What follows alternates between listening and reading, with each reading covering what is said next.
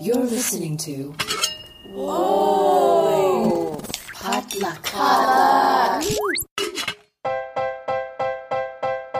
And what is poppin', everybody? You are listening to the Good Pop Culture Club, episode 146. My name is Marvin Yueh, and joining me to talk about all the good pop that gets us through our days, we have the once and future professional Asian American, Jess Ju. Hey Marvin. What up, Jess? Uh, my roof, my roof I was is the ask about your roof. opposite. It's not You up. know, it's it's not like Nelly where the roof is on fire. It's quite the antithesis of the roof being on fire. It is um, it is moist. It is drowning. It is soggy. You know, we just got hit by another big rain. It's called an atmospheric river. I learned that on the TikTok. Um, and did you guys see the tornado I was in gonna ask. Montebello? There's Oh my tornadoes now. We have tornadoes. We have tornadoes now. What, uh, what unprecedented times. Also joining us, the most professional culture editor, Hanh Nguyen.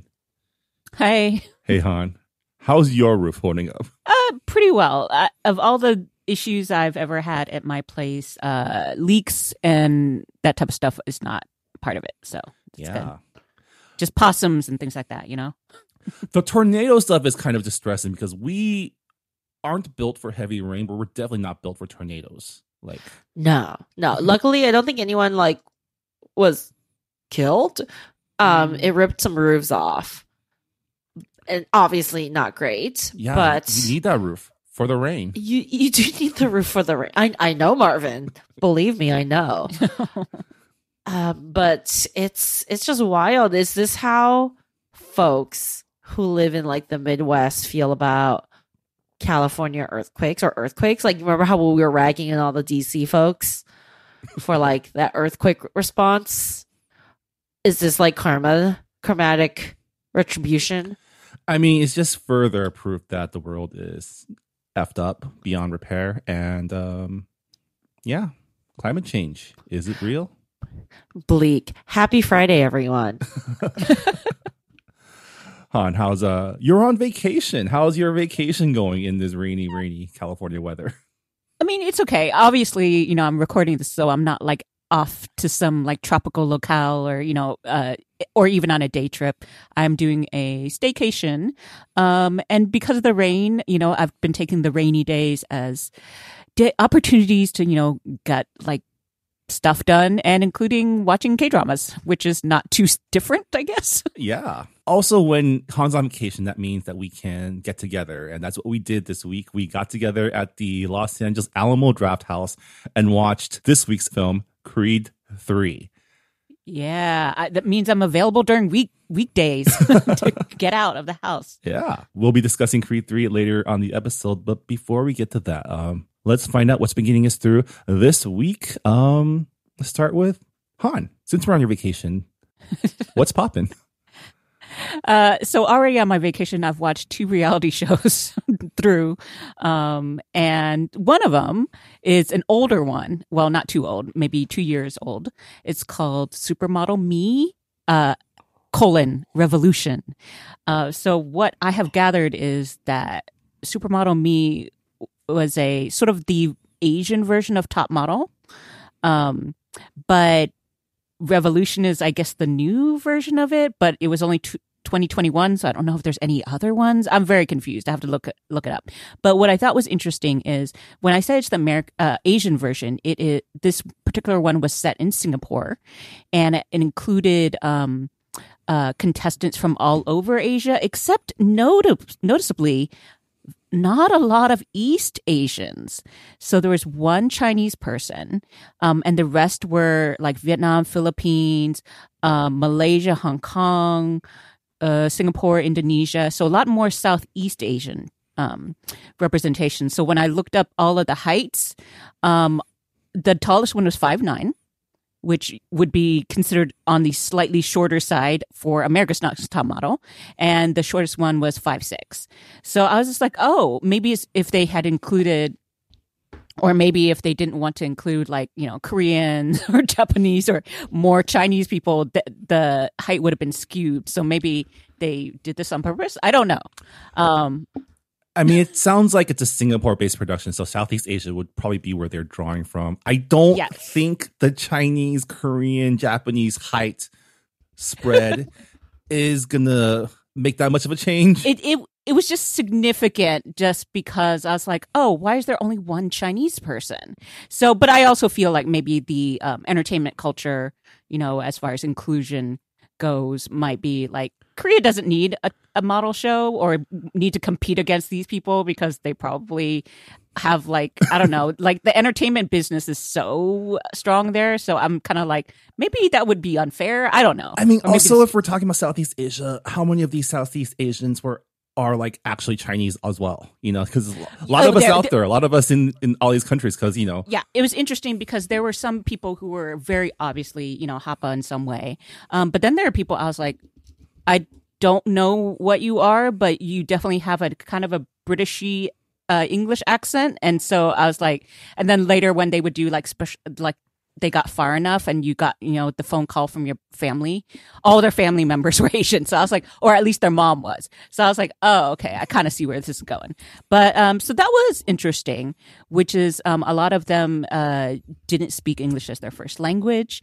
Um, so they had to speak to other people uh, who whose you know English was not their first language either. But then there were some British Asians, um, like the Hong Kong lady, um, and so there's uh, some stuff like that where it was mixed and um, and it was I don't know. I haven't watched Top Model in forever. I, I is it even on? But it just reminds me about like how different the culture is right now versus what it was. Maybe Top Model has the same similar like ethos, but there was definitely talk of like bullying and um and uh, body shaming and stuff like that. And so I was like, okay, that's really interesting. But yeah, so there, of course, there were two Vietnamese, and there was one uh, Vietnamese person uh, contestant I really liked and was gunning for. I actually liked the Chinese uh, contestant too. And so you know, you get your favorites, but it was interesting to me because it's like I, I was like, do I even want to watch this? Because I was like, it's models. Is this just gonna make me feel bad about myself? They're also in their twenties. One was seventeen. You know. oh my god, um, no, no, no, no, no, Right. no. but it was just still interesting because I, I definitely watched it from the point of view of, of someone who's like, oh, I understand why there's drama in the house because you're all 20s. you know, it's like, The lobes have not formed. right, right, right. So it was kind of like I could watch it from a little bit removed. Um, and it, it was interesting just to, you know, be reminded of like the challenges and like what modeling, you know, requires as far as like posing and stuff like that. So yeah, it was interesting. And oh, all the, the clothes were really fun. So, so like uh, in terms of the judging or like Yes. the um i guess the rubrics how Mm-hmm. like is it still like it, is it, is a western lens that they're being judged on in terms of beauty N- no, yeah, no. So it's not about beauty, right? Everyone who's made it to the show has been uh, considered beautiful enough to be a model. But I think what it is is the types of modeling. So let's say there's commercial modeling, editorial modeling, beauty modeling, uh, runaway modeling. And so you have to have different skills. And so it's not whether you're or not your face is beautiful, but more of whether you can deliver. You know, like with America's Greatest Top Model, the whole thing about smizing. i've never Mhm. watched that show Okay. So, Marvin, there's something called smizing, which is where you smile with your eyes but not with your mouth because that brings the intensity out. And so, if you can smize into the camera, that means you're connecting with whoever the audience is. Um, and so, that was a lot of this where it's people like, you look beautiful, your feet are kind of weirdly posed, but the thing is, your eyes are like dead. So it was, it was, it's rarely about anyone being beautiful enough. It was all about the actual skill. So it's something that if you've never watched a modeling show, then you may not realize the the types of stuff that you need to look for. So like even down to the pose, oh, your feet and your fingers were not pointed in quite the right way, or this was just really well, awkward. So yeah, it's it's it's interesting. If if you are a fan of Top Model in the past, I think this was just really interesting to see it from the point of view of um, Asian models, especially Asian Asian ones, not Asian American ones. Um, and then of course I followed uh, the winner at the end, but on Instagram. But yeah, so it was just interesting. It was short, 10, 10 episodes, all in English, so And you this can is watch it. on netflix right Yeah, it's on Netflix. So yeah, and this is 2021 show. I tried to find other ones, but that was where it ended. So I don't know if they're going to bring it back. if there were pandemic issues, I don't know. So um, Yeah. yeah, I, I recommend it. Like just what if you needed something kind of ridiculous to watch, you know, while you're distracted, that's perfect. Noted. All right, Jess, what's popping with you? So, in preparation for Creed 3, please know I have not watched Creed 1 or 2, so I could have used my time to do that. Instead, I chose to watch Rocky 4 uh, in preparation for our little movie outing. For those of you who are unaware, number one, Creed is a franchise as a spin off of Rocky. Two, I'm sure everyone knows that, right? Yeah, it's the ninth Okay. Rocky movie. Technically the ninth Rocky movie. Um, so this is the fourth Rocky movie. It was written and directed by Sylvester Stallone in the '80s, and it exi- It is exactly what you expect from a Rocky movie written and directed by Sylvester Stallone in the '80s. Okay, so number one, pro. It is like 85 minutes long with credits. the movie is quite literally like five or six montages stitched together. there is a robot. It is technically a Christmas movie, and um, I had a great time. Is it a good movie? No. Is it a good vehicle for montages? Amazing vehicle for montages. Like I didn't know that a montage could be used to express that many emotions. I feel like usually montages are supposed to be like, you know, we, we're familiar with the makeover montage, the workout montage, the like transformation montage. He has a montage where he's just like driving because, in essence, Rocky's responsible for the death of Apollo Creed. He does not throw in the towel. And so there's like a whole montage about like his like sadness, his grief, his guilt. I was just like, I, I did not know you could do that. I guess you could do that when like people are dying and you get the okay. So maybe that's not new, but it's I mean, it's a master like- class of like manipulative montage music choice. like- Cold War politics. I mean, Drago, the very infamous Drago, literally only has like six lines in this movie. Um, but they're all bangers. So these have entered the lexicon of my daily life even before I watched this movie. uh, so you know, if he dies, he dies. But you gotta do it in the Russian accent. If he dies, he dies. I must break you. Yeah, just great, great trash talk. um, and but the most ridiculous thing about this movie is the fact that there is a random robot servant nanny that lives with the family and like at one point Adrian and Rocky are both in Russia and I'm like who's watching the kid Okay, The yeah, the I was robot I was wondering what the robot was because I have not seen this movie. Um, There's literally like a robot. like they're living large in like a big mansion because Rocky's been very successful. And like they literally just have this like robot in the house that like does stuff for them. It's like their maid and like gets them beer and like spends time with the kid. And it's so it's so out of left field. It's so 80s. And it's great. And You- I think we should add more fun robots into movies. Do you want to know a fun fact? Uh, it toured with James Brown No. after the movie. Um, Rocky Jr., the little kid, grows up to be played by Milo Ventimiglia. yeah, but we don't talk about those Rocky movies. Yeah. And you know, I would be really mad at my dad too if he abandoned me on Christmas to go fight in Russia and potentially die. Hey, Rocky Balboa, again- the one that where Milo co-stars in, is probably the second best Rocky film. Like as a I'm film. sure, but I'm just saying, I'm just saying, like, I'm not gonna watch those. Does it have the robot? Maybe this robot caretaker is the reason why Robert Jr. is so fucked up and like hates his dad.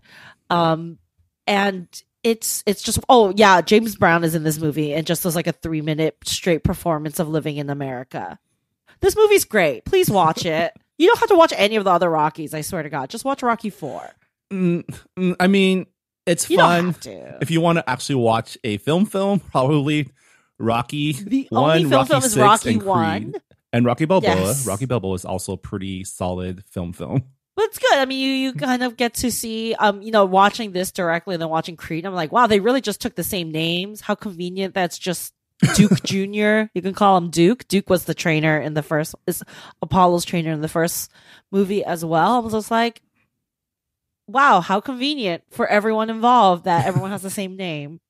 Uh, but yes, I had a great time. And then going into, and then there's a lot of parallels between some of the scenes in Rocky Four and Creed Three. So I felt it was very fitting. but Marvin, what is popping with you? Yeah, what's popping is also sports related. Um, this past few weeks, I've been watching a lot of baseball, uh, specifically the World Baseball Classic, which is the international tournament that happens every four years. And I mean, pretty consistently since this tournament started back in 2009, this has been kind of the only time that I've been sincerely excited about baseball. Um, it's like World Cup stakes except for a sport that I actually understand. So um, the World Baseball Classic has always been a really cool tournament to watch because it's a lot of teams really putting their all into um, winning for their countries, and you get a lot of really great playoff caliber baseball with high stakes. Um, and as always, like great storylines emerging, um, which culminated in last night's championship game between the USA and Japan. And already, anytime USA plays Japan in anything, that's the finals. The potential for racist chicanery is an all time high. Oh, it gets real bad real You know, fast. You have a bunch of uneducated idiots who always bring up the atomic bomb, World War II, all this like stuff that happened. the like human war crimes that the United States committed in World War II. Yes, yes, but in a positive manner. Yes, it's very, very bad luck. Yeah, and maybe this is the only time that I've been thankful for Twitter's new um, for you curated section, because maybe that's why um, the more um, heinous racist comments were um, omitted from my feed. At least that's my theory. But yeah, this was a really exciting game, and it just couldn't have been scripted any better.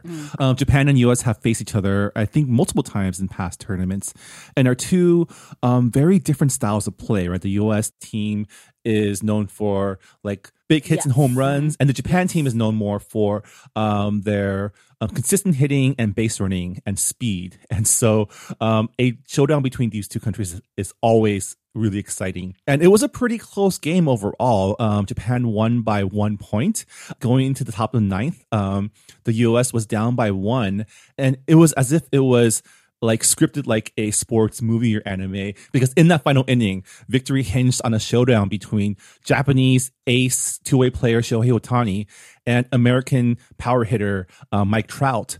Um, both players, um, not only among the best players in the Major League Baseball, but also teammates for the LA Angels. And the game literally came down to the very last pitch. Um, it was a full count, three balls, two strikes, and um, Ohtani gets Mike Trout out swinging, and man, it was it was really hype. Um, I, I know I'm the only one here that's super excited about this, but That sounds fun.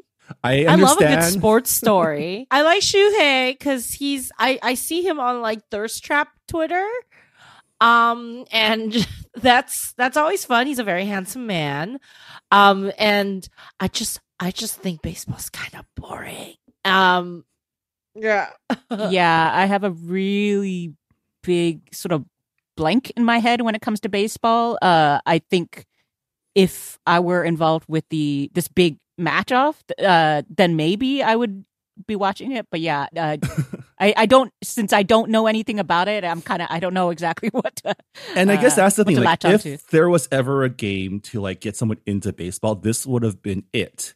But Mhm. because America mainstream wise, they don't care about this tournament. It didn't really get the marketing that um that yeah, it would have I heard gotten. about it? Because honestly, like again, this is the tournament that got me into baseball to begin with because Mm. like it's a bunch of teams playing their heart out, similar to World Cup. Um, tons of stakes on the line, and this tournament is actually one of the few times that Asia gets to shine because the Asian teams are all pretty good. Um, well, Japan and Korea are both really good teams. Um, China and Taiwan, not as much. But um, I guess that's the one bummer thing is like the game had the intensity of like a World Cup final, but um, only the people that really love baseball were watching it. And like all we're saying, this is like more exciting than like 90% of games played during the regular season, just because the, the emotional stakes are so high for all these teams. Like there was a really great clip of like Shohei Ohtani giving like the pep speech. And again, it's like a, it's like a, a sports movie or sports anime where the team captain gives a speech. And like I'm paraphrasing, but he pretty much said, I know we're playing against people that we've idolized, that are our heroes, that we revere. But for today, don't revere them. We are here to beat them. He did it. He did the damn. you think it's gonna be awkward? Like next day in the Angels dugout.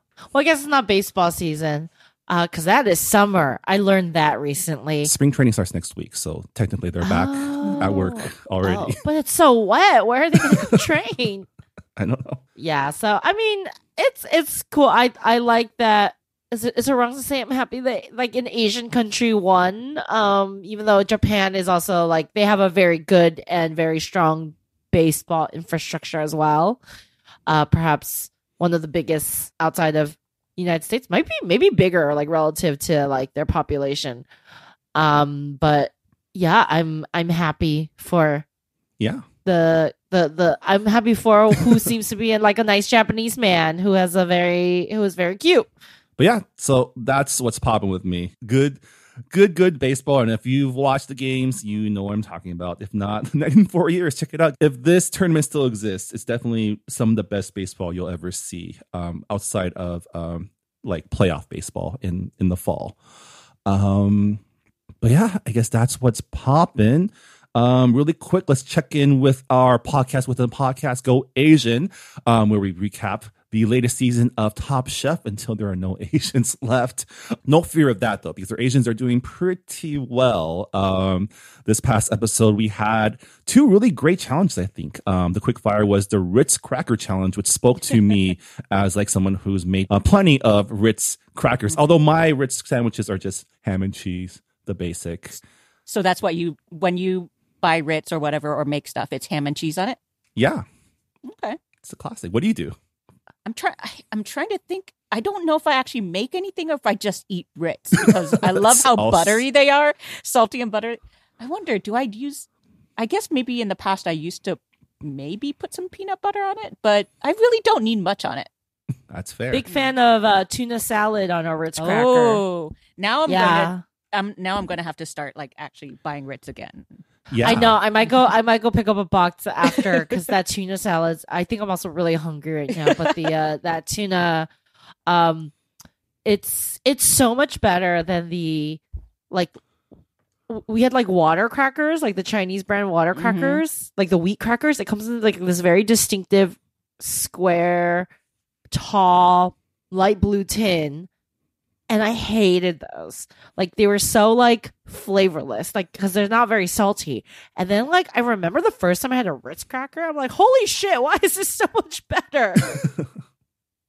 Yeah.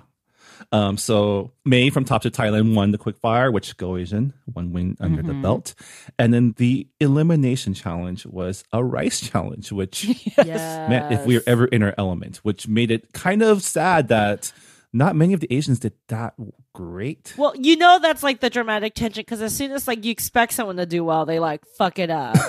Well, uh, May did well. It just May did well. yeah, I was so like like flabbergasted that like we were screaming at the TVs. Let's that they chose to. Yeah, I'm just like, why would you choose? I mean, are we spoiling? Is that okay? Yeah, Yeah, it's a week later. Okay, like I'm like Dawn Why are you choosing black rice to make congee? Congee needs to be starchy, Mhm. and black rice is usually not as starchy. And then the Deo who was like, "I've never made it before. How hard can it be?" I'm like, "You bitches." well, at least he chose a glutinous rice. Like in some ways, he he delivered actually an okay. But uh, as soon as she said black rice, I was like, that's the wrong texture. It's the wrong texture. It's like crunchy. It's like al Right. dente. You're not gonna get the creaminess. It was Yeah. just like, oh, like, and it's uh, it's it's wild because like rice is part of like black food culture, right? Like Yes. African food culture, black food culture uses tons of rice. So the the technical kind of glitch there. Yeah, it's like you didn't see anyone trying to use wild rice to make congee. It's kind of like the similar thing. It's like you're you have to use the right rice for the right dish. And this is something I've been thinking about for a while because when it comes to reality shows, um, we have shown just how difficult rice is.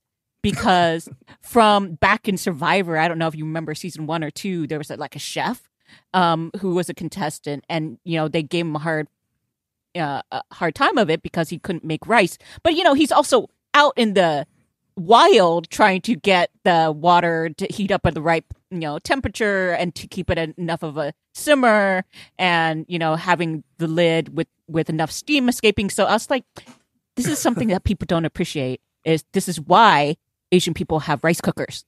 Because just cooking on the stovetop is perfectly possible but it's more foolproof proof if you use a rice cooker. Um also there's different types of rices for different types of things. Um so like I remember just thinking it's like why does my sushi rice not taste the same and it's like oh different rice different formula all that other stuff uh so yeah I had my my best friend her mom would make this sort of I was like why is your rice purple and and Oh. so yeah there's so many things about rice that people don't know and just they think it's like Uncle Ben so I'm like no no no no there's other things so yeah I like the, the fact that this challenge highlighted all the different ways you could use it and also all the pitfalls. The uh, who is the one person who both You know- overcooked it and o- undercooked it? That was um Begoña, was it? Or No, it was uh was it the Polish lady? oh yeah. Use potatoes? Yes. Which to I was fair, like, girl, it's a rice fair. challenge. Yes. to be fair, she was out of her element for sure. There were there are a lot of things about this world uh All Stars that I think is interesting because in some regards, you're right. Like the German guy doesn't cook with rice, but that's why he decided to make a biryani. You know, he didn't do try to adapt a German thing into using rice. we Um, enjoy our self-aware German man. Yes. Um, he he's ve- He's funny. He's funny. He's like, oh yes, beloved German cuisine. You know, he's very aware of the rep German food has. So we respect that, and he's been doing very well. Yes, So, I like I like Tom. German Tom. Um, German Tom. but I do also think beyond just the ingredients uh, uh, and showing how the different cultures deal with them, there is the difference in rules. So, like we have heard a few times already that um, the top chefs around the world don't exact have the exact same conditions. So, like we've heard from I think Gabri that uh, they don't have the quick fire, uh, that short sort of. Uh, That was content- Samuel, the French. Oh, Samuel. the okay, French so- contestant. so he that was, the like, first- we get minimum ninety minutes for qu- quick Right. fire. yeah, I And think then- Gabriel was the one complaining about having to cook outside. shopping. Well, Was he shopping? also Yeah, well, it was he- uh, it was it was shopping because he's like we don't shop with our own like money. We just ask for the ingredients or whatever it is. So he didn't realize that the budget he was going way over. He had to borrow money from May, which I think also violates the rules. Um, but whatever. Uh, it was it was just interesting how like are are these people at a disadvantage for not knowing these things and is that fair i don't know so yeah there's been a lot of things that come up and I, i'm always kind of curious it's like is this still like favoring certain groups of people um but yeah I mean, so- I don't know. There's it's it's an interesting dynamic just because it really feels like, and this is not just being like American exceptionalism, but like Top Chef proper is like the big leagues of the Top Chef world, and so to succeed here, you need to be literally like firing all cylinders at all times, especially because you're going against a lot of past winners, right? It, it, it does make for a, a more exciting show, uh, but I it, it has not escaped that the first two winners have been um, representing Top Chef Middle East, and like there's two of them they, they both have won at least once. Charbel Mhm. last week, and then Ali this week. yeah i mean Ali's just sounded great so uh I know. I, really wanted to eat like something. I really needed like a scoop of rice after the show. Wait, we- well, well, talking about the smoked thing, uh, and I will have rice to, sounds pretty dope. I want I want Yes. that. and the, I do have to say the I think it's the Italian lady who moved to England. I forgot her name. Um, even though her dish didn't turn out well, it, it is probably one of my favorite uh, colonized dishes. That one's Um, Begoña, right? That was Begoña. yes, that is the Brazilian woman who moved. Okay, to Brazilian. the UK. Okay, so so I love kedgeree. Um, I've only been to London twice, but I've had it three times since I've been there. Um, and it's definitely a sort of colonized version of uh, an Indian dish. But yeah, I mean, you get curry, rice, and smoked fish. Like, what's not to like? And the fact that she did not do it justice, I was just like, ah, you're killing me here. So, I um, really wanted to see a fried rice. I wanted someone to fry some rice. It, it, right? you can make an elevated fried rice. I feel like Buddha should have done something like that. yeah, and broken maybe some other rule in order to you know do something fun with it. But he seems he seems fairly classic. Um. Anyway, but yeah, so Yeah. I was kind of excited. It made me very hungry. Yeah. for sure. Well, um, all the Asians are still in Top Chef at the moment, so um, Asian continues. Um, we'll be catching up with, I guess, this week's episode of Top Chef next week on uh, Good Pop. Um, but yeah, we're gonna take a quick break. When we come back, we're talking about Creed Three. Stick around.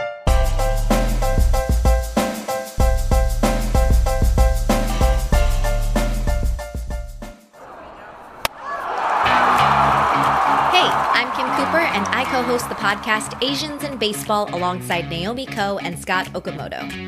Asians in Baseball is exactly what it sounds like a podcast about the Asian and Asian Native Hawaiian Pacific Islander Americans in Major League Baseball. Every week, we break down the highlights of what's going on with Asians in baseball and then take a deeper dive into the Asian and Asian Americans past and present who have shaped baseball as it is today. Whether you're Kim Eng's number one fan or you've never even heard of Hideo Nomo, we've got something for everyone, especially for the Shohei Ohtani stands. Maybe too much for the Shohei Ohtani stands. Listen to Asians in Baseball wherever you get podcasts, part of the Potluck Podcast Collective.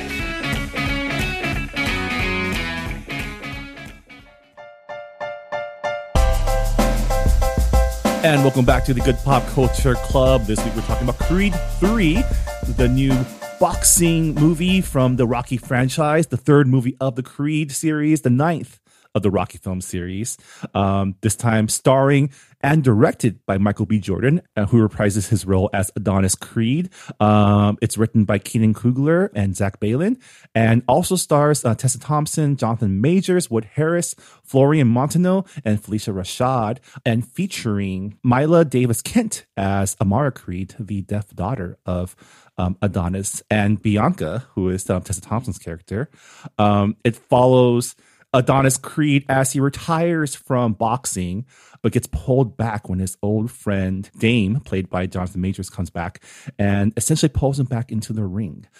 I think you know, similar to how Creed 1 is a follow up to the original Rocky and Creed 2 is a follow up of Rocky 4, this film is.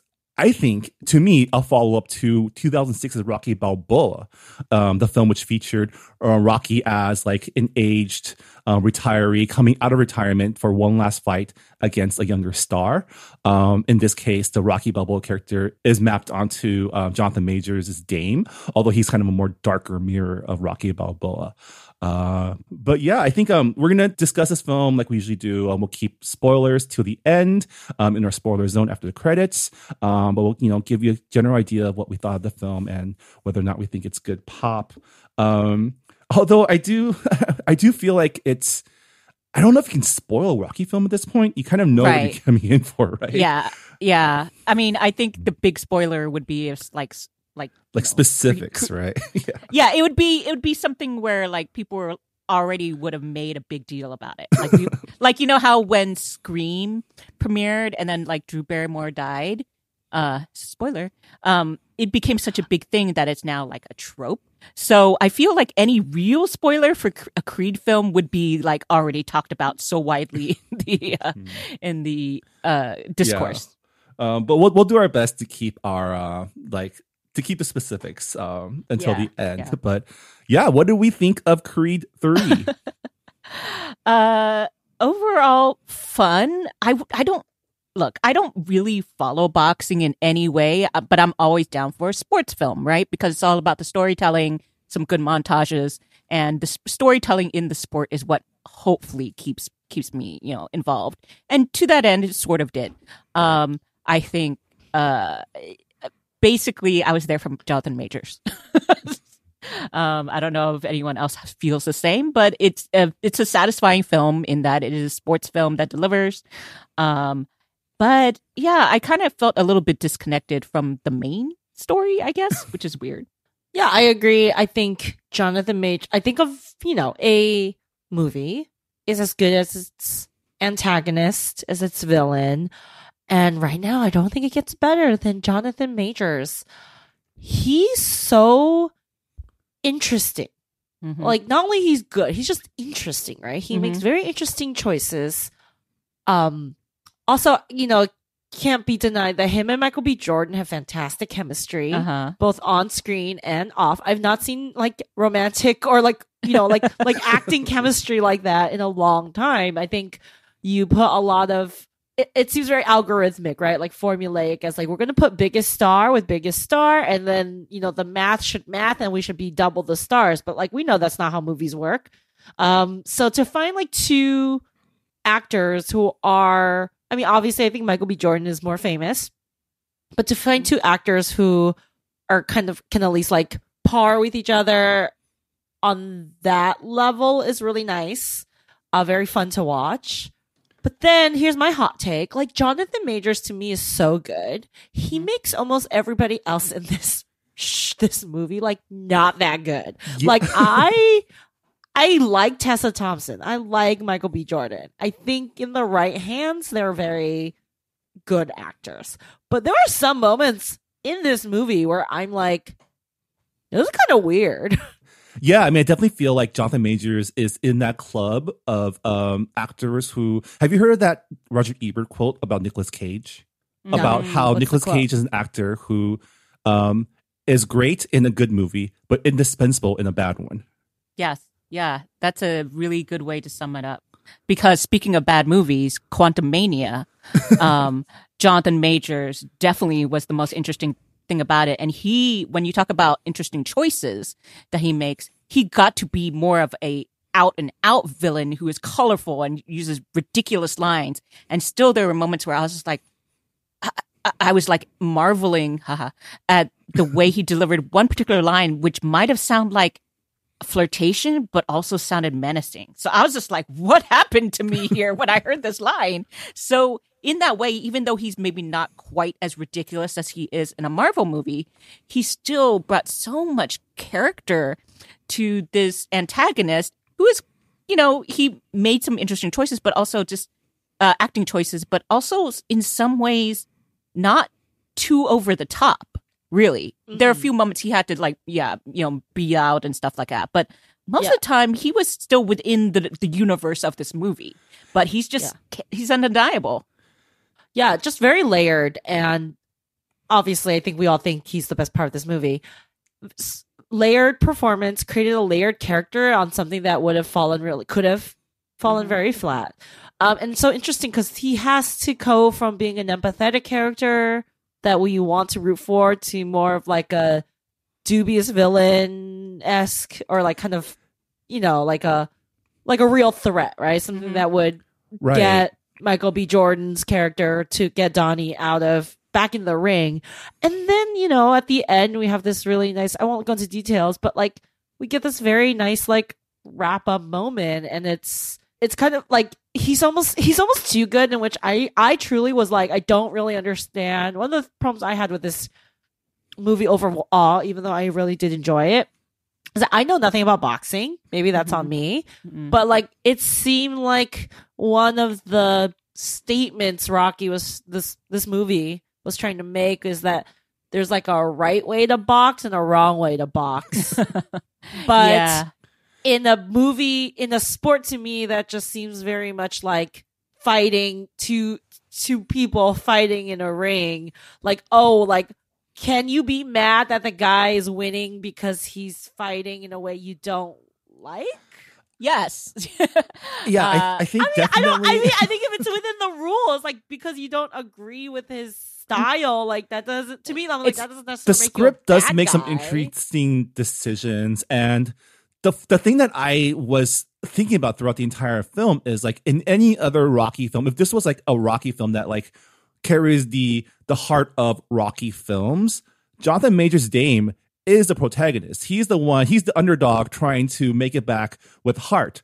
But because he's kind of a dirty fighter he's the villain which I think the focus shouldn't have been on like, oh, you're not fighting the right way. The focus should have been on like these two characters and their history because that is Mhm. what the fight is really about is them overcoming their past, which is also a very rocky you know, theme. My question is, if you know, in that scene, if he wasn't fighting dirty, would it have changed the movie at all? yeah. That's I I agree in that because of that. I agree with Marvin in that they should have figured out a way to still make him an antagonist while letting him uh, abide by the rules. Because uh, in that way, I think it was made it too easy to villainize him. Oh, like clearly he wasn't playing by boxing rules, right? And so I was just like, he's he's totally like not a cool guy. And so it it kind of felt sort of like a sh- too easy. Um, it you know give it a character moment. Like maybe there's nuances to the way he fights, but this was very clearly like in boxing, you use your fist that's covered with a glove, right? You can't knee someone, you can't headbutt someone, you can't use other parts of your body to like hurt someone. So I was like, whatever the you know rules are, I didn't want him to violate them in that way, you know, um, or or any other way. Like maybe it would be, would have been maybe a bet, you know, kind of like throwing fights, ethical things there. Like I'm kind of I find that sort of gray. Um, so or maybe Yeah, there and would have been some other way to do it. Yeah, and they already set that up, right? They set up they set up a lot of things to make him like, you know, to Check- yeah. Chekhov's gun did not go off in this instance. Not the Um, way we Yeah. thought it would. So yeah, So, I yeah, I didn't love mean, that part. story wise, script wise, I think the film it's definitely not the strongest. Like definitely Creed one. If you ever watch another Creed film, So Jess, good. Creed one is the best of the films. Creed two is great if you want just want to see the sequel to, to Rocky four. Um, but I think part of and I don't know if this is an issue, but like this is the first Rocky film without Rocky in it, Yes. right? Because of issues, IP issues, and some kind of conflicts with stuff us Sylvester Stallone and the producers of this movie about story credit and and ownership. So he does not appear in this movie. I don't know if that's missed. Like I don't know. I don't think we need Rocky in these movies generally. Um, I I just do think, you know the the boxing is all is you know like any sports movie. It's a it's a metaphor hmm for something else, right? And and I just don't know if the script landed it as well as in some other Yeah, films. I don't know if it needed Rocky, but it definitely needed like. It, I think this is what my frustration is with it. And again, I really enjoyed it. Like we'll talk about why this film is so fun to watch in a bit. Um, but in terms of like the plot itself, the the pacing just seemed a little off. The stakes didn't feel high. I mean, Rocky films, the best Rocky films, like during the climax when they either win or go the distance, is like a very emotional scene, and you like you Mhm. feel the you know sports movie tears welling up, right? And I don't know if I felt that with this film. I don't know if you guys felt that with this film. Yeah, it, Yeah. maybe it was because there were a lot of things going on. Also, um, I did think that the maybe the second best character was the daughter, and so I found some heart there. But there, there was also a storyline with his mother, played by Phylicia Rashad, and there was a lot of stuff going on to the point where I was like, I don't know if I felt the thing I was supposed to feel when things um, in that storyline. So I was just like, maybe there's just too much going on. Uh, and therefore Yeah. I couldn't really like just give me one extra plot line maybe and and let it be very linear for me. I don't know. I, I think I was also a little confused. Again, I don't know if this is my like lack of knowledge of boxing and therefore I do not understand the emotional stakes, but it's initially set up against like you know, this idea of his legacy, of of Donnie's legacy in this boxing gym through this additional boxer named Chavez, um, who's like his star boxer. And then I feel like that's just one level removed, you know, like I have no emotional ties to him or why I should care about him. you know, I think it's different if it's you know, like like a lot of the Rockies movies are familial. Like we we the, and they mm-hmm. build off these pre-existing relationships. So we care about Donnie because he's Apollo's son. Rocky cares about Donnie because he's Apollo's son, you know? And you know, we care that Ivan Drago's son is coming back. You know, so so Yeah. I'm just like I don't understand why we're wrapping this setup, this emotional setup on this like boxer we've never met before that's like to me I'm just like you're kind of just a sore loser. Like it's the name of the game. If if the infrastructure or the structure of boxing is that anyone can challenge the reigning heavyweight or champion, and if they just win that match, it's like Elder Wand rules, you become the new champion. I'm like, okay, like it sucks that your dude lost, but he lost. So I don't know. And like the worst he's doing is talking trash about your family and like potentially making you look bad as an owner of a gym. I mean, obviously there's like an emotional story, but like I don't know if that's like I was like, is that stake enough for me to care that you need to get back in the ring? Yeah. Like maybe just like be a grown up and like not engage. Yeah, I mean but it's a boxing movie, right? So we have to get them back in the ring. Yeah, I mean, Rocky, like, there's always a mid fight in a Rocky movie, and that's usually when the main character loses and needs to, like, like Rocky movies, the best ones are all about overcoming the odds, right? The first Rocky movie is about this underdog who, um, came in and even though he didn't win, he went the distance, which was more than anyone gave him gave him credit for. And that's where kind of the emotional stakes come in. And in this film, I think it's because, again, Jonathan Majors is Damian Anderson is essentially the Rocky character, right? He comes in, he's no one's giving him a shot, and he takes it and he wins through grit, perseverance, and a little dirty fighting, right? And so there's no I think what the film is definitely missing is Adonis Creed versus Dame. We're told that it's a long shot for Adonis because he's out of practice. But we're not, we don't, you don't really feel Yeah, that no. like this insurmountable, like he's an insurmountable. yeah, there's rival. this er, there's this early scene of him where he's like shirtless brushing his teeth and I'm just like, "Oh, because there is no way that guy is out of shape." I'm like, that's you out of shape. That's you like out to pasture in three years. Like, come on, get fat like Sylvester Stallone did. Also, yeah, Commit like to Rocky. Rocky Balboa Stallone is like old and beat up. I know, you know, I know black people age the same way Asian people do, but like these are supposed to be out of like out of shape, like over the hill fighters. Yeah, I just, I just, you know, like in in the, you know, we can talk more about in spoilers, but I do wonder, like, what is the stake for him? Like, either outcome, of like, does it change your life that much? Does it change how you see yourself that much? I don't think it necessarily did for Donnie. Um, I feel like it would have changed a lot for, um, for Dame. Dame. Yeah. So, which is why it, it has that problem that usually TV shows have, where you realize that your protagonist is not as interesting as like another character.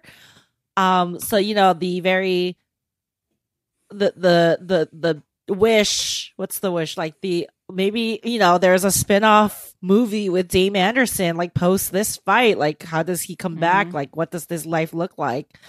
Um, and and you know like and then I think in that way, no, that would just be remaking this movie because I do feel like now the um the Creed character Donnie needs to now step into a mentor role, and you know it hints at that, but the way that the movie hints at it, it might be a few years before we get there. Yeah. Um, I know we've talked a lot about um the plot and if for if it doesn't work. What does work in this film is all like the good Rocky staples, right? The fights are really cool. The training montages Yeah. Great. are great. Yeah, yeah, for sure. Um, we talked a little bit about that when it came to Chang Can Dunk. And of course, this is an actual theatrical movie. So with a history, um, and legacy that it has to fulfill. And I definitely think it does do that. So that was well- Really great, well really great LA movie.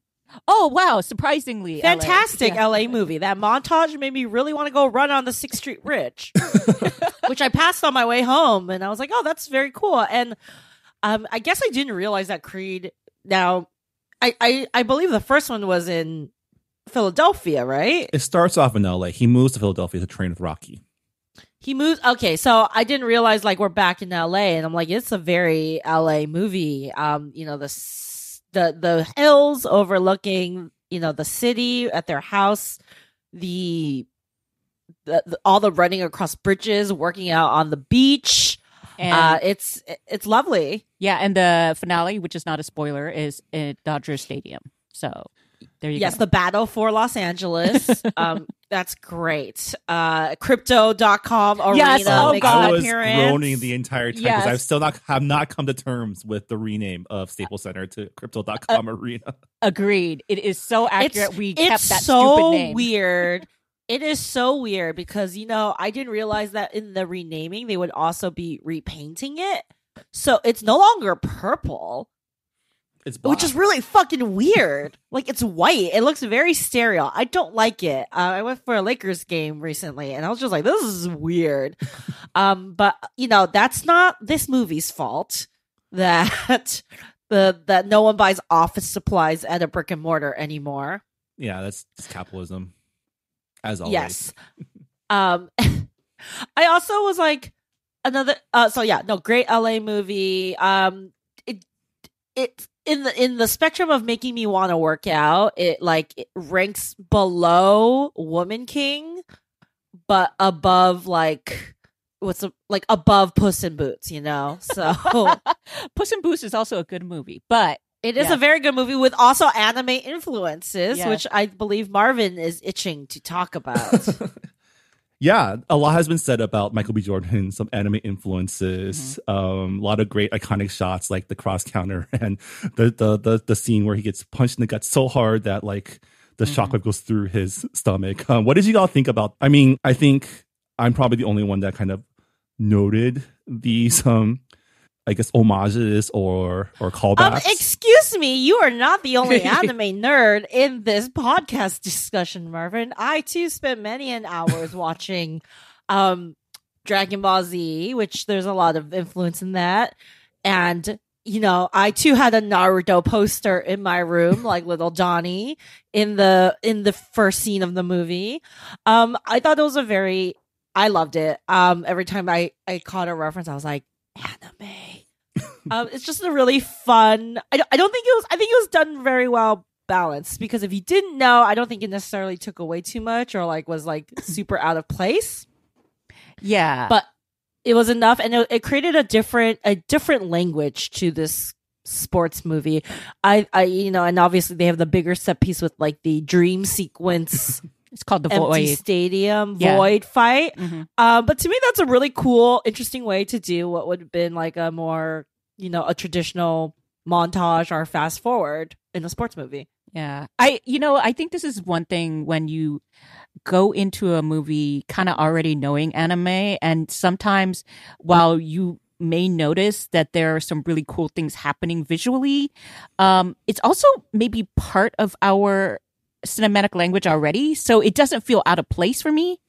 Uh and and it and it feels pretty natural. But having said that, I will say that you know because this is stuff we would probably see in a lot of other Asian films too, like live action Asian films, um, because you know just like how let's say with Korean stuff, the the uh, three times flashback, you know, uh, we're used to that. So I think there are some things that we're used to that when they put it in a strictly American film, it's like, woo, uh, visual language, right?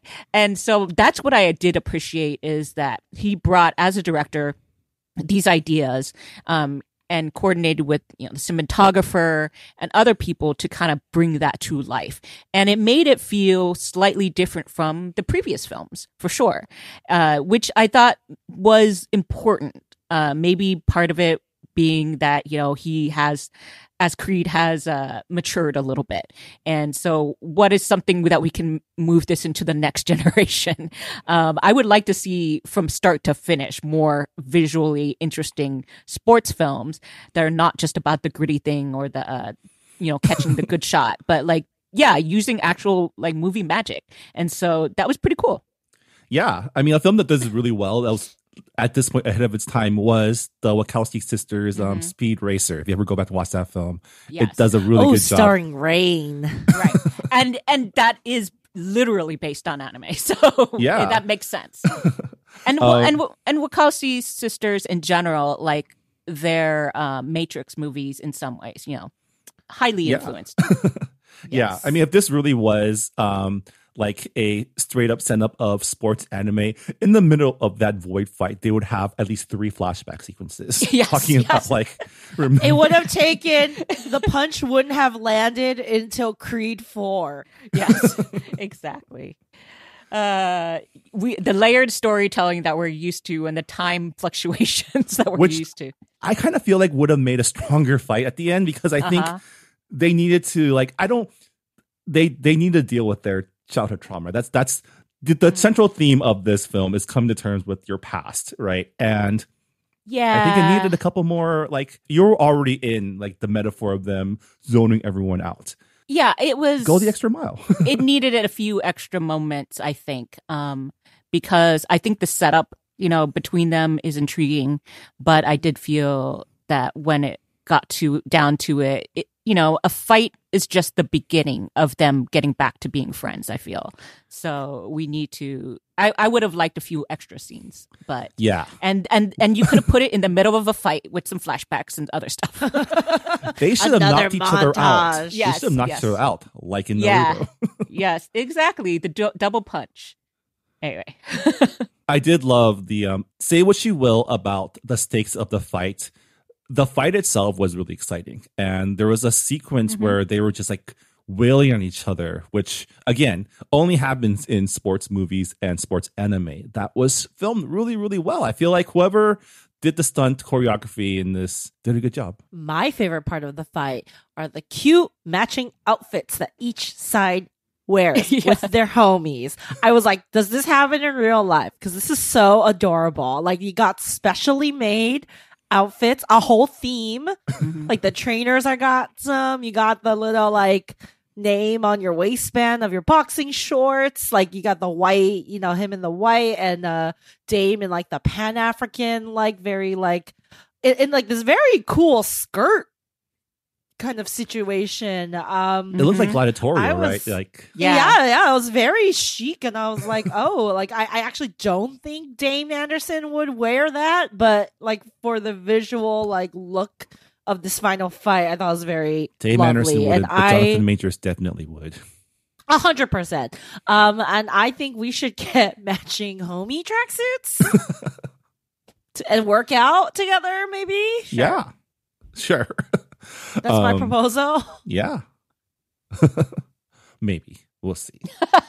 um one last thing that I really liked about this film was the um you know, the first two films had the storyline of Tessa Thompson as someone who was losing her hearing and it was kind of like a half foot in the door disabled deaf storyline um that never sat completely well just because you know able-bodied people playing disabled people is all it's, Mhm. it's it's a little iffy in in 2023 um but you know this film featured their daughter who is canonically deaf played by a deaf actress which was uh i think that was my main question watching the film is is that girl really deaf and She is. and she is Yeah, I think what I liked about it, besides her being just a very charming actress and they gave her some fun stuff to do, was the fact that her plot line was not about her being deaf, which I don't know if you've noticed, but so many movies and TV shows now are featuring deaf characters. It is like the new hot, you know, disability.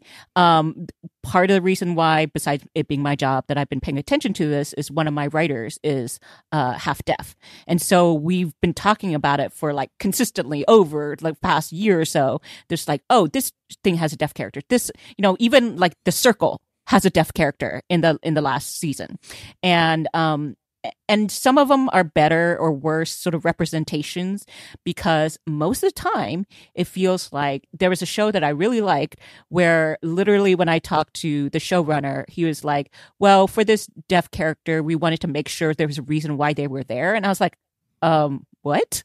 Because I was like, or you could just write in a character who also just happens to be deaf and that's their you know that's their role. And then he was talking about it like he wanted to feature something where it's like deafness was her superpower and i was like oh no. And so i was like you know deaf people are just people. And so that is my thing is i'm always kind of like on uh just sort of like anxious when I see a deaf character because I'm like, will they just uh, be allowed to be a person? Or will they uh, have to be, you know, like uh, disability superpower uh, or inspirational porn, right?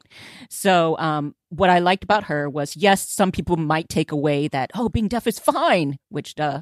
But at the same time, I think what the, hopefully, what I would take away from it was um, that she was very fun because she has a huge interest in boxing also and her dad's uh, profession. And so I'm just fighting like, bullies and fighting bullies. And also, I was just like, so Creed 5, Creed 6, I would like to see a grown up Amara uh, boxing and see what that's like. Um, I Yeah. think the, for the Creed thing to progress, I think we need to get into female boxers. Yes, and you know, I think Creed and ba- ba- Creed, Rocky, very in, you know, very known themes of exploration about masculinity, Mhm. about like about that. But yeah, it would be interesting, you know, if they do continue on this Yeah. on that thread um in the future what what that means especially like a father daughter relationship which Mhm. is very interesting because that's different right you like I, I feel like men would be like yeah my son can box but like my my daughter hmm um and then that reflects has some echoes of real life you know muhammad ali and laila ali Yeah. Yeah. Le- laila ali was the was the carrier of his sports legacy Mhm. um, and his greater legacy as a civil rights fellow. So um, I I and I wonder if how much her deafness would factor into. Yeah. Yeah, and like we mentioned, Rocky at its core is a story about underdogs, and so it's like the story's built in. The story writes itself at this point, right? If, if- yeah, but she com- she's coming from generational wealth now, Yeah, so you know. She's a Nepo baby at this point. Yeah, Uh, and I'm sorry, but like I don't care. Okay, actually, the most glaring thing is I refuse to believe Bianca would allow a large wallpaper of Adonis Creed be that present in their common living space. their house I mean, was that's- ridiculous, and that definitely stood out for me. Um, so I, I actually I really did enjoy her character. I thought re- the representation was done tastefully. Uh, a part that was, you know, like, hey, a little bit on the nose was having Dame uh, visit and then learn how to sign in order to say hello, but also for his character not to make a big deal of it was good. So and you know, there are whole scenes, whole emotional scenes in this film, all done through sign language. Which Yeah, yeah, Yeah. the fact that they had So- the guts to do that was pretty cool. Yeah, so I I liked that maybe some of the biggest takeaways from this film were you know visual that weren't like the dialogue was kind of eh. So you know maybe it was for the best um, that we got the anime, we got uh, this character uh, who's played by Mila. Um, but yeah, so I I kind of enjoyed her. All right. So on that note, final thoughts: Is Creed three good pop? Yeah, I, I'll say it is. I think it maybe there's some things that could have been improved for sure, but it was still a good time at the movie theater visually, and it made me. I don't love boxing, so I did uh, appreciate what they did with it. Yes, it was a, as I you know, even though I have a lot of critiques, I had a really good time. Um, I think that it's interesting how far you could take a character that is a spin-off of another character that was like a secondary character in another major franchise and it could be this good. Um, and I'm excited. You know, I don't think the Creed I don't think the Rocky Creed train is going to stop anytime soon. So hopefully we'll get some other interesting characters in this world and more cool nicknames. Yeah, I also thought it was good pop. Um, definitely. You know, as the only person here probably who've seen all of the Rocky movies, Hanh, you've seen all of them too, right? Uh, no, I I think I fell off after Rocky Okay. three, so I did not see the Drago one, Oh And so- no, and I did not see Creed two. So apparently, I missed Oh. the whole Drago you, legacy. You didn't watch the Drago Saga. No, I missed the Drago Saga, but uh, having seen him like for a split second in this movie, I was like, maybe I'll go check that out because Dolph Lundgren is ridiculous. And yeah, played uh, by um, Florian Munteanu, who is Razor MMA? Fist from Shang Chi. Oh, okay. Yeah. maybe I'll check it out. But I mean, again, I Also, also, I know that like heavyweight has no upper cap, but it is ridiculous that Ivan Drago, Jonathan Majors, Michael B. Jordan, and Chavez are the same weight class. That's ridiculous. I am so confused too because I know like some people like me Movie uh, magic. holds their holds their uh let's see muscle mass more compactly um but at the same time i'm still very confused i don't i don't i i would like a boxing expert to actually say whether or not that that what we saw on screen was accurate because Right. jonathan majors definitely looks like a different weight class right. But going back, um, as a fan of the franchise, I definitely feel like there are certain things that could have been tweaked to make this more of like a Rocky Creed film. But overall, like it gives you everything you need. training montage, dope fights, great fight choreography, and just over the top boxing action, which is, you know, 90% what you come to Creed 3 for. And it definitely did make it worth the $50 I spent at the Alamo Drafthouse. Um, so yeah, I definitely think it's also good pop. Um, and with that, that'll do it for our regular discussion of Creed 3. Um, Jess Hanh, if you want to find out more of your thoughts, where can they go? My trash takes are on Twitter still at JessJuTweets. And I'm at Hanhonymous. You can find me at Marvin Yueh. You can find our show at Good Pop Club. Um, we are a proud member of the Potluck Podcast Collective. Check out our fellow Asian American podcast by going to the website podcastpotluck.com. And yeah, thanks for listening to Good Pop. Uh, we're going to jump into our spoiler cast after the break. I think Jess has to go since she has a heart out. So just me, me, and Hanh. Um, so yeah, stick around um, or not. But until then, thanks for listening, and we'll see y'all next time. Bye, everybody. Bye. Bye.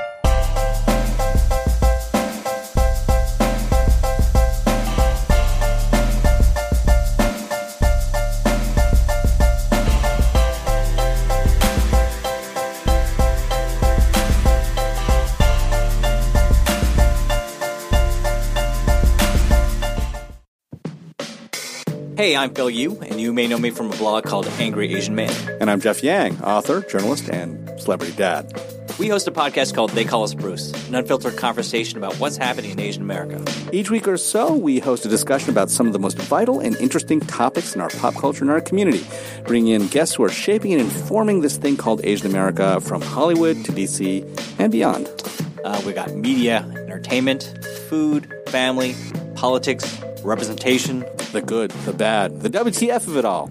So check us out wherever you get your podcasts or at theycallusbruce.com. Peace. Peace. All right, welcome to the Good Pop spoiler cast for Creed 3, um, where we'll be discussing. I mean, again, this is a film that does not necessarily need to be spoiled or can be spoiled because you're kind of you kind of know what you're going for, right? Like our hero will win either. Well, that's not true actually, right? Rocky doesn't always win in his films, and Creed doesn't always win either because Creed did not win in the first film. I literally cannot remember the first film except for liking it. So, yeah, the uh, first Creed film, um, Adonis Creed goes the distance but does not win. He loses by Ah. split decision, um, but wins a moral victory because he knocks the guy down for the first time in his career. Um, similar to in Rocky One, Rocky doesn't actually beat Creed um, in the first film, he, but he goes a distance, outperforming what people thought he could do as like a underdog. okay. All right. Yeah.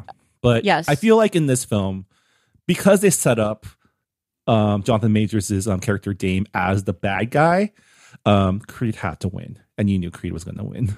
Right. Because they were yeah, because they were a little bit obvious about antagonism. Um so in a way they almost had to also make it a ethical you know victory too because he played clean. Um if you couldn't tell, which I I was as much as we we're talking about the cute outfits, I was a little bit worried about how very literally black and white the costuming was between it was the two. not subtle, right? Yeah, so basically, in case someone didn't notice it, um, because you don't notice fashion, uh, but Creed he gets to wear an all white outfit which has a shades of gray that makes it an American flag. So he's literally a patriotic but all white, you know, white knight sort of. And then when it came to Dame, he does have some good colors there. I think more African colors, but it is a black outfit. Um, and so I'm just like, really? Couldn't you just give him some red or something else? yeah, I guess one of the things I wish this film did a little bit more of was like have more of a message on stuff besides the sports metaphors, right? Like you have Mhm. the character of Dame who spent 18 years in prison. Oh yeah, that And- was like really interesting to me. And yeah, yet, in there is again like a really good Rocky storyline about a guy who missed his shot but wants a chance and like puts his heart into it. But the film kind of muddies his character by making him succeed through crime, right? yeah, yeah, and and it was also like, hey, you know, 18 years, that's like nothing to sneeze at, and that means like all of his formative years were there, and also years where he could have been building up some sort of like uh skills resume, and so basically the only thing he had to fall back on was fighting because you know he could train himself you know within um prison but at the same time i was like even if they kind of refer to him trying to do other jobs or learning skills that didn't apply or something like i want to know more about him and i think that was sort of a missed opportunity for sure Yeah, I think the the personal stakes were a little muddied, right? Because you have a really interesting storyline about the reason Dame went to jail was to protect Adonis, right? Mhm. And then there's this like no, their main conflict is Dame thinks that Adonis bailed on him, which he kind of did, right? Yeah. He kind of erased him from his life. Yeah. And now they have to deal with that like that gap now that they're back together again. Yeah, Um, there was a the unfulfilling part for me was the mother, Phylicia Rashad's character, Mary Anne Creed, which I think I mentioned or alluded to earlier before we went to the spoiler part of this, which you know she dies in this film, and I was unmoved, which is not great because um, part of it was s- something where she was the one who kept Dame's letters from Creed, and therefore that's why you know he didn't keep up with him. But also, of course, he could have reached out himself, right? Um, so that's not just on her. But it just felt like such a r- ridiculous device. Like, yeah, this is why we haven't heard about him in the previous two films. is because Yeah, the pacing to get up to that final fight was just a little like it. There wasn't enough character development, yeah, um, to make that final fight like feel like feel emotionally like to provide the emotional stakes for that final fight. The final fight was still dope, but Right. I would have loved to see more like like something that was missing in this film was the night before, right? Something that um mhm.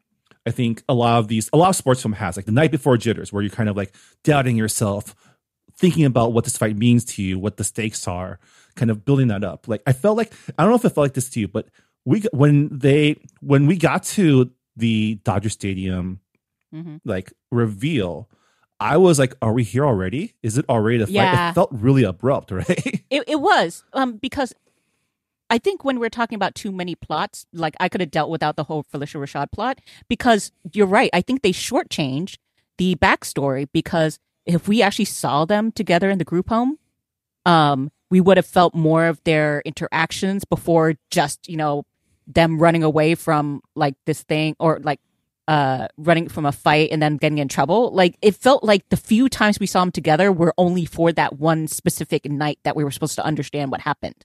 And so they didn't actually give us the brotherhood that would have given us stakes for when they faced off against each other. You know then we would have been like oh okay because they kept talking about it. they would say it oh he was like a brother to me. And i'm just like yeah but you know we can't just take your word for it. Let's see some of it. Um i don't want to say the whole show don't tell sort of thing but sort of. And when it comes to a movie i would like to be involved with the emotional um Yeah. backstory too.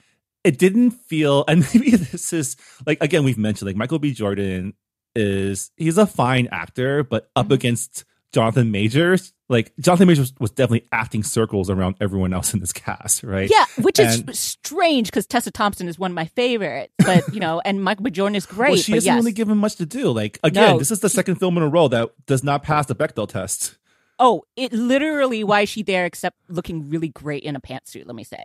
but um because I was just like, what a waste. When I was I, when I like I left the movie, I was just thinking, what a waste of like I mean, she got her money. but that's so- been her character for the last two Yes. films too right. And I get the Creed movie started earlier where her career maybe wasn't as big, but at the, and so she's just kind of coasting right now. So like good for her, whatever. But at the same time I'm just like, just if you have her, let's do something with her. um, yeah. So in the face with Jonathan Majors for sure, and I think I do, I want to say also like it is also hard to direct yourself, and I will say that when Michael B. Jordan is acting, maybe he was also like had his attention split for things because there were definitely some choices that could have been made to give Creed more interiority, right? Um, because we didn't feel that much conflict. It was like a little bit of conflict, and then all of a sudden he's like, uh, yeah we he- got he's throwing down the gauntlet, and then you get the montage, and so I was like, wait, Yeah. what? and like anytime he like starts to like question himself you have his support that were telling him it's not your fault. Yeah. Which I guess it's not your fault you were a kid, but also you you did like kind of write your buddy out of your life. You know? Yeah. Yeah. He should have been feeling a way more guilt. So that is the other issue I had with the victory at the end, where it's just like, well, like you just beat him and then now your friend is all of a sudden respecting you? Like I would be more resentful, you know? and then so that last locker room scene, I feel like people in, in on one hand, I'm glad that they have a moment where they're talking a little bit of something out versus, oh, we're still mortal It was a little clean, right? That it I was think too clean. It made no sense. Like at no time did he even ever. I don't want to say he should throw his mom under the bus, but at no time did he ever say, "I never got your letters." You know, Right. And I guess, yeah, it's a missed opportunity, especially for that fight being as hype as it was, for it not to be as emotional as it could have been, right? Because these are two, like, basically, what that fight should have been is both of them kind of leaving it all on the table and, like, resolving their issue through fights, which is an anime thing to do and a very um rocky thing to do too right and they went halfway there with the void right the void is them Yeah. tuning everything out and focusing on each Yeah. other that was super cool. but i feel like they could have gone a little bit further with the metaphor and like if they're already in like this dream void why don't we have them talk to each other while they Yeah. fight right or like yell at each other while they fight I think like really this is- confront each other I think this might also be something where it could be, I don't want to be really snotty about this, but it could be a cultural disconnect because I don't know how many times I've said that what I'm missing from martial arts uh, content that, you know, when you're talking about like the Cobra Kai's and whatever, is there's no actual storytelling with the martial arts. Like the martial arts, the actual fights themselves should be telling a story. And so I feel like when they use these anime influences, they focused on the visual aspect of it, but not the actual impact and meaning that could be part of that. Um, because yeah, it looks cool, but there's also reasons why they do avoid, you know? There, there's reasons why there's a visual aspect to it that's making you understand that this is their focus between the two of them. And it's not just because they're focused on each other, but because this is all like, this is their, this is their relationship. And so, yeah, you're missing out on the actual dialogue of whatever their relationship is, whether or not they want to do it in flashback or whatever. So, what, yeah. what are they trying to prove to each other, right? Because the whole impetus for the fight is Dame calling Adonis out on the Stephen A. Smith show, right? And saying, I challenge you. and Which- it's like, like, like, yeah, like what exactly is, what does Creed win by defeating Dame? yeah, it's just, Is it absolution? It's not absolution because like th- No. there is no absolution, right? It's respect. like, yeah he basically i guess won his his uh his sports legacy not to be tarnished because you know we also found out that dame sort of underhandedly hired someone to get rid of drago's son um and that's why he had to step into the ring to go against you know guerrero uh felix and but that doesn't um, really do anything to his legacy. It's just him no being like, well well like, no i mean his legacy right? no, his legacy meaning um Creed is now what a manager or a sports whatever sponsor whatever he is for Felix. And so for him to shank him by taking one of his big matches that would have made him a lot of money, that was like a threat to his livelihood. And yeah, so but that that conflict's way less interesting than like Oh, for sure. I, I totally agree. Which again, it didn't really make much sense why that would be a big thing for me to care about in this last match. And so, uh, yeah, there was just a lot going on that I was like, ah, you know what? Sometimes I didn't want to say like the Occam's razor thing. It's like, it's right there. The storyline, you've already set up the brotherhood issue. You need to like just lean into that more. And instead of with all of these other things. as a self-professed fan of Naruto, I'm surprised that aspect wasn't pulled off as well as it could have been. Um, that being said, though, pulling a airplane during training montage definitely amazing. all the credit to the montage there because yeah, pulling a little biplane behind you. and the just inexplicable mirror on that runway from the stage. There was- too. a literal big, like almost like chalkboard sized mirror on this runway, which I was just like, bless you for including it so we can see his him you know admiring himself in his definition but also why it's like that i feel that would be a distraction to any pilot you know? Yeah, right. I mean, you know, thematically, it was uh awesome. yeah but and that practically, but then also practically, you wouldn't be training by pulling an airplane also if you're like, here's something like so.